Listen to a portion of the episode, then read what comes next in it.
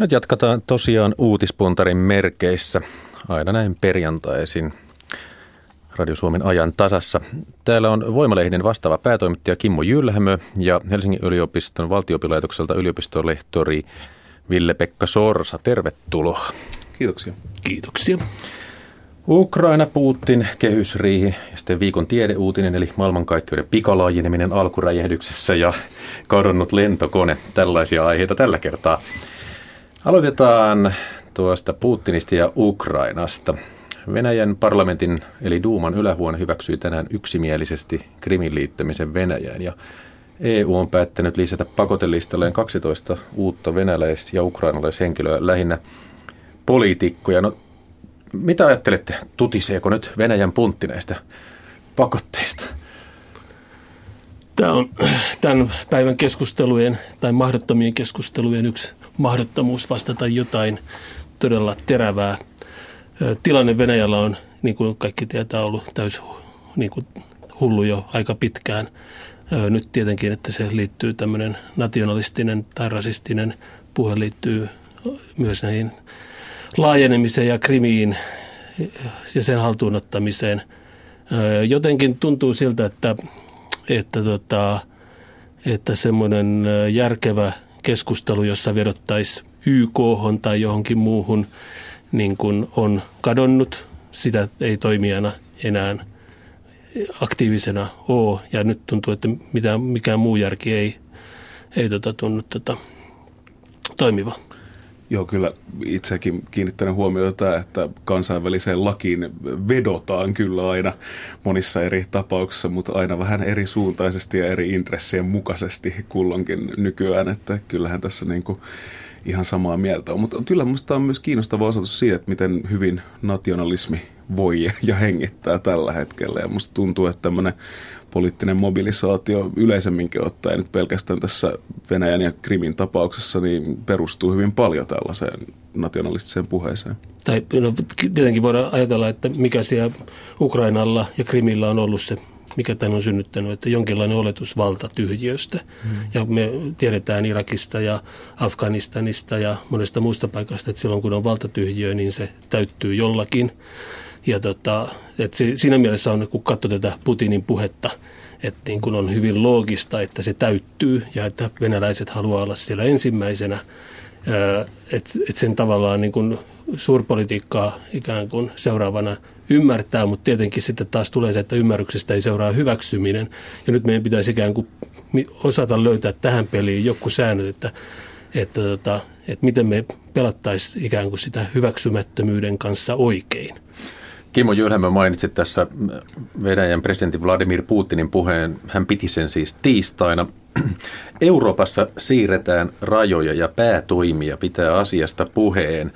Kuinka paljon se kiinnosti teitä ylisummaan?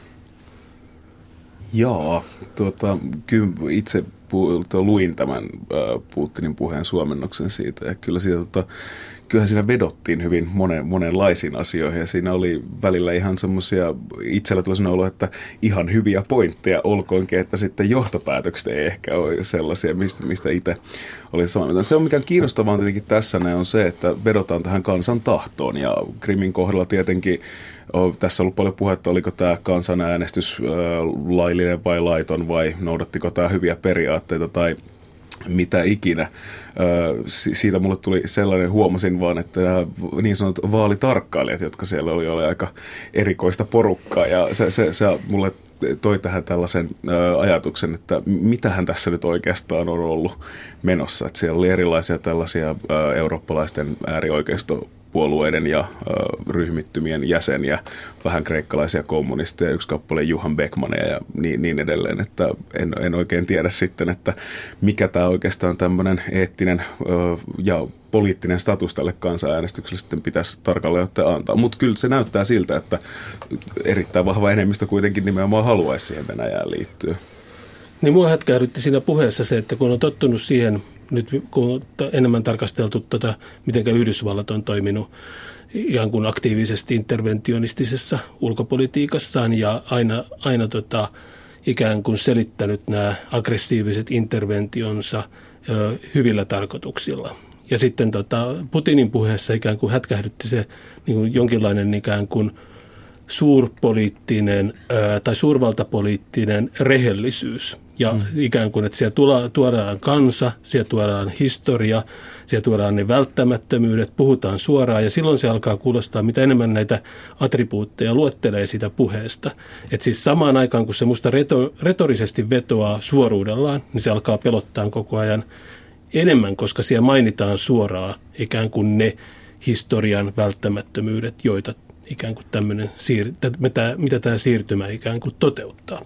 Ja siinä tulee niin kuin semmoinen, että ei osaa ihan, ihan tota, löytää sitä oikeaa tapaa niin kuin reagoida, kun on tottunut siihen, että, hyvin, hyvin tarkoitusperiin piilotetaan jotain ikään kuin jotain muuta, ja nyt taas Putin toimii, sanoo suoraan valta poliittiset, että me tarvitaan, tämä on historiallisesti meidän, ja niin eteenpäin. Ja tota, vääjäämättä tulee sellainen kysymys, että, että onko tämä tie vasta alkamassa. Ja kiinnostavaa tietenkin on myös se, että Putin vetoaa hyvin kansallisiin piirteisiin ja tällaisiin asioihin, mutta sitten se ikään kuin jolta niin sanotusti Krim vaatisi suojelua ja tällaista, niin olisi sitten ne ukrainalaiset niin kuin tämmöiset äärikansallismielestä, ehkä äärioikeisto ajatusperinteinen venäläinen poliittinen strategiahan tämä on, että miss, missä tahansa nähdään fasisteja, niin sitten siihen, siihen vedotaan. Mutta että periaatteessa asetetaan niin kuin oma kansallismielisyys vastaan joku muu kansallismielisyys ja lähdetään siitä ihan sama, mikä on, ollaanko sitten oikealla, vasemmalla, keskellä vai missä. Mm. Putinin puheessa oli tosiaan paljon näitä historiallisia viittauksia, muun muassa tämä, että Krim kuuluu Venäjälle. Kyse oli vuoden 1956 Rutsovin virheen korjaamisesta, mutta varmasti ympäri maailmaa on maa-alueita, joiden omistussuhde perustuu historialliseen vääryyteen. Varmaan Israel-Palestina-kysymyksessäkin tätä käytetään yhtenä argumenttina, että se ei taida olla kovin uutta. No ei, niin, ei varmasti mutta, uutta. Mutta, mutta miten paljon sitä voi käyttää? Niin, kyllähän se on yleensä aina, kun sitä käytetään, niin seuraukset ei ole hirveän hyviä. Ja tota, kyllähän se varmaan se, jos ajatellaan ihan retorisesti, niin ei, ei, ei, ei tämmöinen niin kuin anslussi tai niin kuin kun liitetään joku toisen valtion ala, alueella oleva samankielinen, on se vähemmistö tai enemmistö omaan niin kuin valtioon, niin, niin siis eihän siitä tule mitään muuta mieleen kuin vaikka Itävalta tai Sudettialueet niin kuin Hitlerin aikana.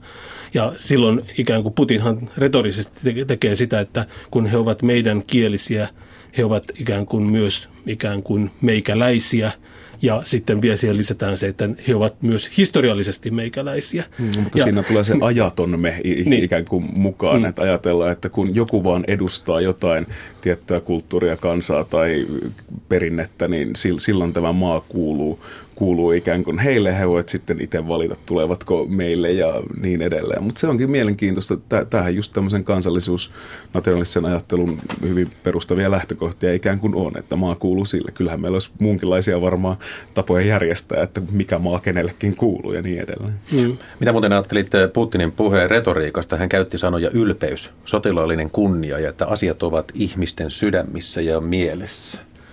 No se on ihan, ihan siis voisi sanoa, että standardikuvastoa, mitä tulee just... Onko tätä myös läntisten johtajien puheessa no, nationalist, tämmöistä nationalismia varmastikin löytyy jonkun verran. Tämä nyt ehkä on, mitä just Kimmo sanoi tästä, että tässä on tämmöinen suurvaltapoliittinen ö, ulottuvuus hyvin, hyvin vahva, mutta kyllä mä sanoisin, että tämmöisen puheenparran, että siellä tulee ylpeyttä ja verta ja ku, tota, kunniaa, joiden, joiden kautta sitten ihan, ihan monia muitakin poliittisia liikkeitä tällä hetkellä esiintyy. Et en mä tiedä, onko se tällä hetkellä se, mitä kukaan presidentti vaikkapa mm. menisi mm. tällä hetkellä puhumaan, mutta kyllä se vahva voima tällä hetkellä näyttää olevan. Niin kyllä se selvä on, että se on vahvat nationalistiset voimat ja veri ja kunnia on niin kuin tämmöisiä niin kuin, venäläisen ajattelun ikään kuin kantavia niin kuin, niin kuin teemoja ollut teemoja ollut, että siinä varmasti on ominaispiirteitä siinä Putinin retoriikassa. Ja kyllähän, jos katsottaisiin, että miten läntinen ikään kuin arvojohtaja tai johtaja,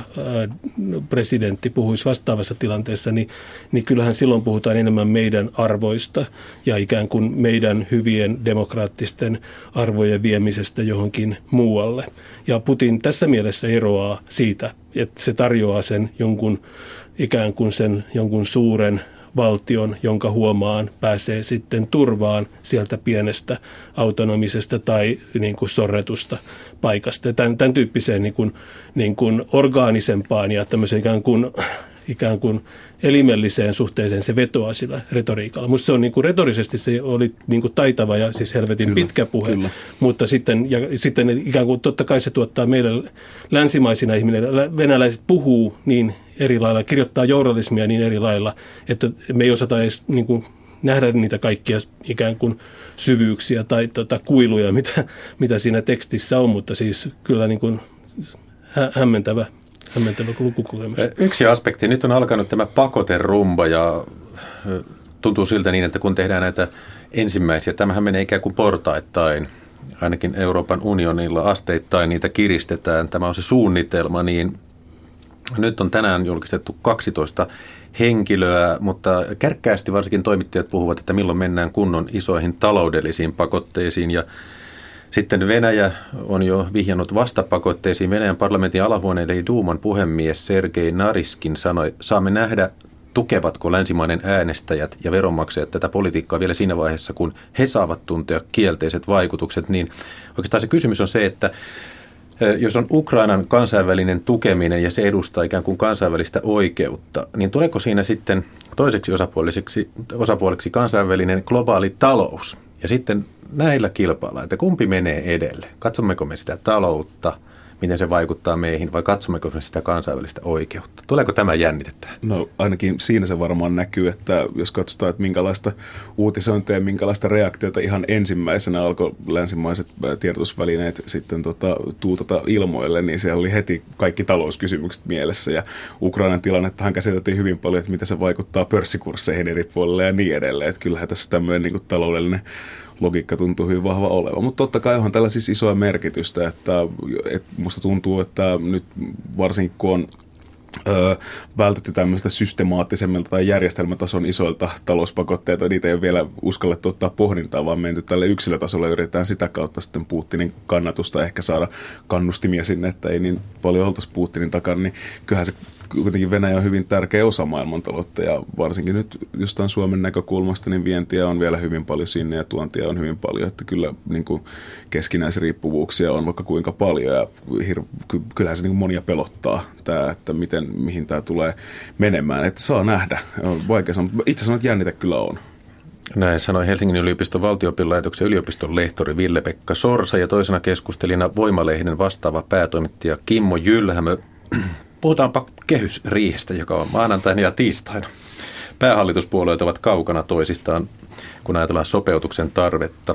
Kokoomus sanoi, että jopa 4 miljardia ja SDP lähempänä 3 miljardia. Onko teillä mitään mielipidettä tästä koko luokasta? No jos nyt ajatellaan, että kaikki julkisen sektorin kulutushan tietenkin on yksityisen sektorin tuloja ja kaikki tämmöiset leikkausoperaatiot varsinkin lamatilanteessa tai alijäämisen vaihtotaseen tilanteessa, nehän tuottaa tämmöisiä noidan kehiä, että talous alkaa heikkenee. Eli jos ajatellaan tämmöisen kestävyysvajeen käsitteen kautta, niin yleensähän nämä kaikki pyrkimykset kestävyysvajeen tuota, tuota, umpeen kuromiseksi tuppaavat lähinnä lisäämään sitä kestävyysvajetta. Kyllä tässä niin kuin erikoiseltahan tämä kisa näyttää tällä että kuka, kuka on halukas vähiten kautta eniten sitten murskaamaan Suomen kansantaloutta. Niin, nythän puhutaan viitataan näihin talouslukuihin, ennusteisiin, jotka ovat heikentyneet, mutta osaatteko te arvioida sitä, minkä verran nyt tehdään politiikkaa ja minkä verran kyse on oikeasti taloudellisesta pakosta toimia? Oh. Niin, no taloudellinen pakko se on tietenkin tietyn poliittisten toimijoiden ikään kuin – että ketkä sitä haluaa, jos niitä on enemmistö, niin, niin varmasti sitä muodostuu pakko. Että tota, kaikki tietää, että vaihtoehtoja olisi, että se on nyt niin kuin ihan ilmiselvää, että voitaisiin me tehdä toisin. Mutta se, että perinteisesti se, tai siis silloin useampi, kaksi-kolme vuotta sitten, kun sitä kestävyys- vai keskustelu aloitettiin, niin se määriteltiin johonkin kymmeneen miljardiin. Ja tota, nyt tämä jatkuu sitten niin kuin näinä, näinä tota, uusina keskusteluina, uusina leikkauksina, niin kuin Ville-Pekka sanoi, niin mitkään niin kuin leikkaukset varmaan sellaisenaan ei tule tuottaa sitä, että me leikkauksilla saataisiin itsemme nostettua tästä suosta. Että kyllä mä luulen, että jos me halutaan olla kilpailukykyisiä loppujen lopuksi Kiinan kanssa, niin tota meidän täytyy leikata vielä enemmän. Ja sitten taas, jos me halutaan ikään kuin kehittää tätä yhteiskuntaa jollakin muulla tavalla kuin kilpailla Kiinan tai halpatuotannon kanssa, niin silloin meidän täytyy ajatella se kuvio toisin. Ja mulla on vähän semmoinen olo, että tällä hetkellä hallituspuolueet ja, ja tota, varmasti myös oppositio ajattelee niin kuin ikään kuin väärin. Ne ajattelee, että olisi joku raja, jonka jälkeen me muututtaisiin kilpailukykyisiksi, kun me ollaan leikattu kaikki ne yliopistot, terveydenhuolto, sosiaalipalvelut, ylipäätänsä koulutus heikommalle tasolle, että se tuottaisi meille lisää kilpailukykyä. Mä en, mä en kerta kaikkiaan usko, että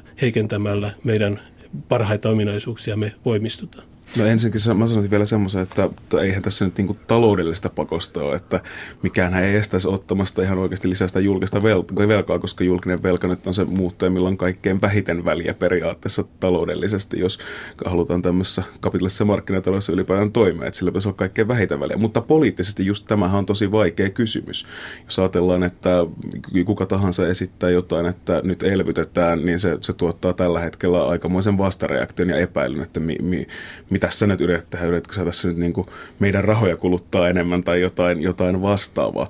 Ää, toinen poliittinen pakko ei pelkästään äänestäjien suunnasta, vaan totta kai myös euroalueen säännöistä. Että eihän euroalueen suunniteltu niin, että tämmöisessä tilanteessa kun menee huonosti ja menee alaspäin, niin sitten se menee vain entistä vauhdikkaammin alaspäin.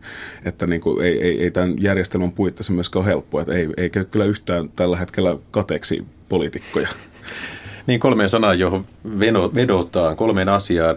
Yksi oli tämä, minkä Kimmo sanoi, kestävyysvajeen taittaminen. No sitten on talouskasvu on toinen ja kolmas ehkä sitä työllisyyden parantaminen. Miten puolueet mielestänne pelaavat näillä perusteluilla?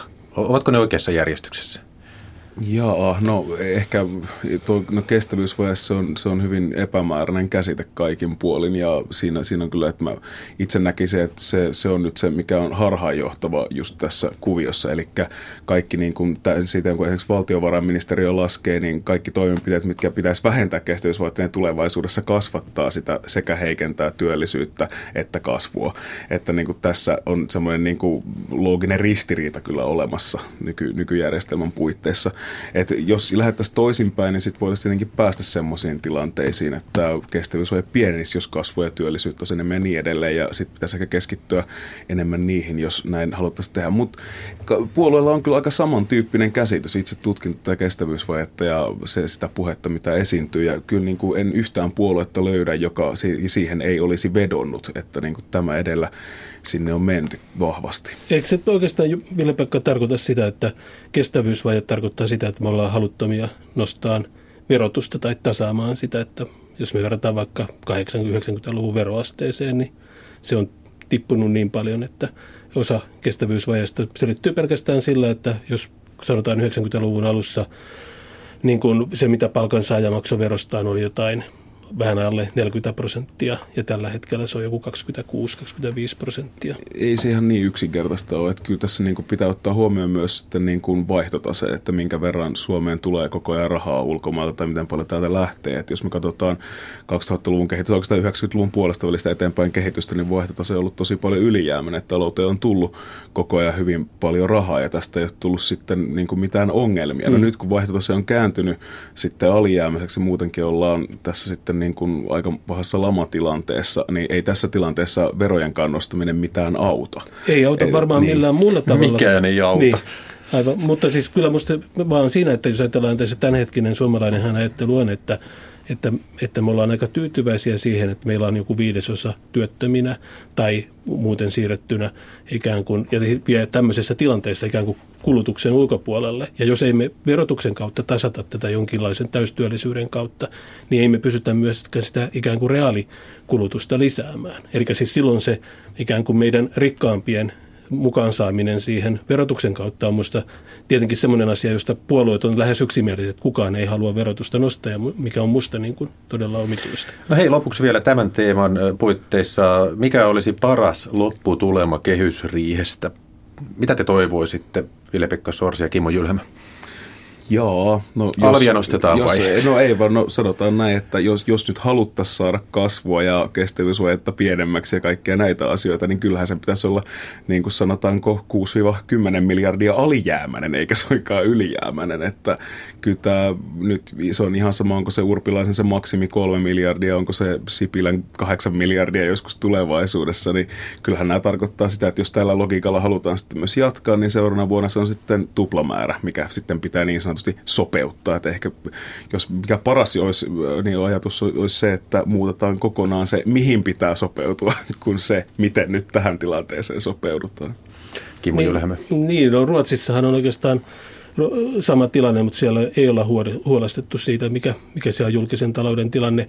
Ja ihan samaa mieltä kuin Ville-Pekka, että meidän, me tarvittaisiin varmasti paljon julkisia ja myös tietenkin yksityisiä investointeja, jolla saataisiin ikään kuin tämä laman aika niin kuin julkisella ikään kuin talouspolitiikalla käännettyä, että sentään tuetaan sitä nousua ja kasvua ja tuettaisiin sitä, että myös köyhät pystyy ikään kuin niitä perusjuttuja kuluttamaan ja sen kautta lisäämään kulutusta. Ja, ja tämä on just se, mikä unohtuu hyvin helposti, että jos me kolme miljardia vaikkapa nyt leikataan sitten niin sanottuna sopeutustoimia, niin yritysten pitäisi investoida vastaavalla määrällä saman tien, jotta tämä ei aiheuttaisi isoa talouslaskua. Mutta näytäpä mulle se yritys, joka haluaa investoida tilanteessa, jossa kuluttajilta koko ajan vähenee, vaan tulot sanoi Ville-Pekka Sorsa, eh, toisena keskustelijana Kimmo Jylhämö tässä ajantasa uutispuntarissa. Vaihdetaan aihetta. Viikolla julkistettiin ei enempää eikä vähempää kuin uutta tietoa maailmankaikkeuden synnystä. Tutkijat löysivät todisteita maailmankaikkeuden pikalaajenemisesta alkuräjähdyksen jälkeen. Ensimmäisiä suoria todisteita siis niin sanotusta kosmisesta in, inflaatiosta. Tämä on uskomatonta. Voimme nähdä ajan alkuun, sanoi yhdysvaltalainen teoreettisen fysiikan tutkija ja tiedeyhteisö kuhisee. Ville-Pekka Sorsa, kuinka Helsingin yliopiston valtiopilaitoksella heitettiinkö siellä hattuja ilmaan? niin, no en, en nähnyt kenenkään muun heittelyä, mutta itse kyllä heitteli. Tämä on hyvin, hyvin innostava, innostava asia.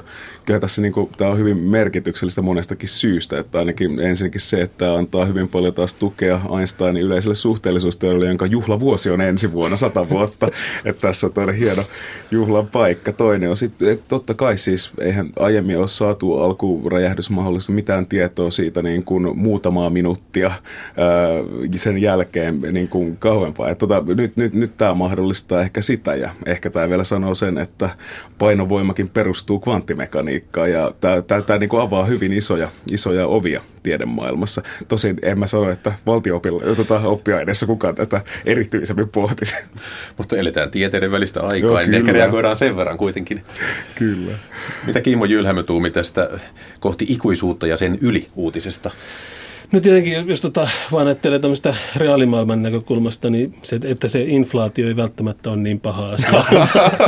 että, tota, että, siis, että jos ajatellaan se, miten tämä nyt meni, että niin kuin ensimmäisen triljoonas osa, triljoonas osa sekunnin aikana tapahtui tämä valtava laajeneminen. Ja sitten niin kuin sen jälkeen jatkuu, mutta tässä oli joku tämä sysäys ja sitten mitäs muuta tässä uutisissa oli, että, että, tota, että, että tämä laajeneminen oli nopeampi, oli nopeampi kuin valon nopeus. Ja tämä on teoreettisesti täysin niin kuin mahdollista, koska silloin ei mikään materiaali liiku, vaan ainoastaan ikään kuin se niin, kyllä siirrytään kvanttien niin, maailmaan. Niin, Mutta siis tässä on yksi opetus, mikä mielestäni pitää muistaa myös se, että ö, näitä gravitaatioaaltoja on etsitty tämmöistä niin kuin pulsareiden ja mustien aukkojen kohtaamista useita kymmeniä vuosia jo. Ja tämä on nyt osoitus siitä, että jos pitkäaikaista tieteellistä tutkimusta haluaa tehdä, niin siihen pitää panostaa. Ja tässä sitten viesti sinne kehysriihenkin, että jos niitä yliopistoindeksejä taas kerran jäädytetään, viedään taas muutama sata miljoonaa yliopistoilta, niin ei tämä tiede siitä tule edistymään. Kuulkaapa, se minua tässä ihmetytti. Sääuutisia halutaan, seurataan hyvin aktiivisesti ja siinähän on asia, jolle ihminen ei voi mitään. Ja juuri sitä seurataan. No, tiedeuutiset myös kiinnostavat ihmisiä kovasti, ainakin tällaisia nettiseuraajia. Kovasti klikattu tämä uutinen oli. Osaatteko te sanoa tästä sitten mitään, että miksi juuri tällainen tiedeuutinen ihmisiä kiinnostaa? Ehkä tässä on... Tällainen, niitä, tällainen joka niin. ei kuitenkaan käy äh, arkeen vaikuta mitenkään ja siihen ei voi vaikuttaa. Niin, no tässä on moni juttu jotenkin ute, yleistä uteliaisuutta siinä mielessä, että olemisen luonteesta. Että kyllähän sitä kun alkaa vaikka makoilee sohvalle ja miettiä, että niin mitäs hittoa tämä materia on, niin kyllä se aika vaikea, vaikea kysymys on ja painovoima, mitäs ihmettä se on ja niin edelleen. Niin kyllä jokainen itu, mikä vaan tieteen piirissä tulee, niin kyllähän se auttaa aina jotain ehkä hahmottaa ja herättelee mielikuvitusta ja antaa toivoa tulevaan. Että ei, kyllähän se ihan niin kuin ymmärrettävää siinä mielessä. Mm. Immanuel Kant musta sanoi joskus, että, että mikään ei herätä suurempaa, oliko se kunnioitusta kuin tähtitaivas ja moraalilaki. Ikään kuin se, mitä me, miten me ihmiset toimimme suhteessa toisiimme ja toisaalta ne valtavan suuret objektit, joita on taivaalla. Mutta ehkä tässä on jostain käänteisestä kyse. Eli että nyt puhutaan, kun mennään sinne kvanttipuolelle ja ollaan niin, kuin niin pienissä hiukkasissa, joista meillä ei ole mitään arkitodellisuuden käsitystä.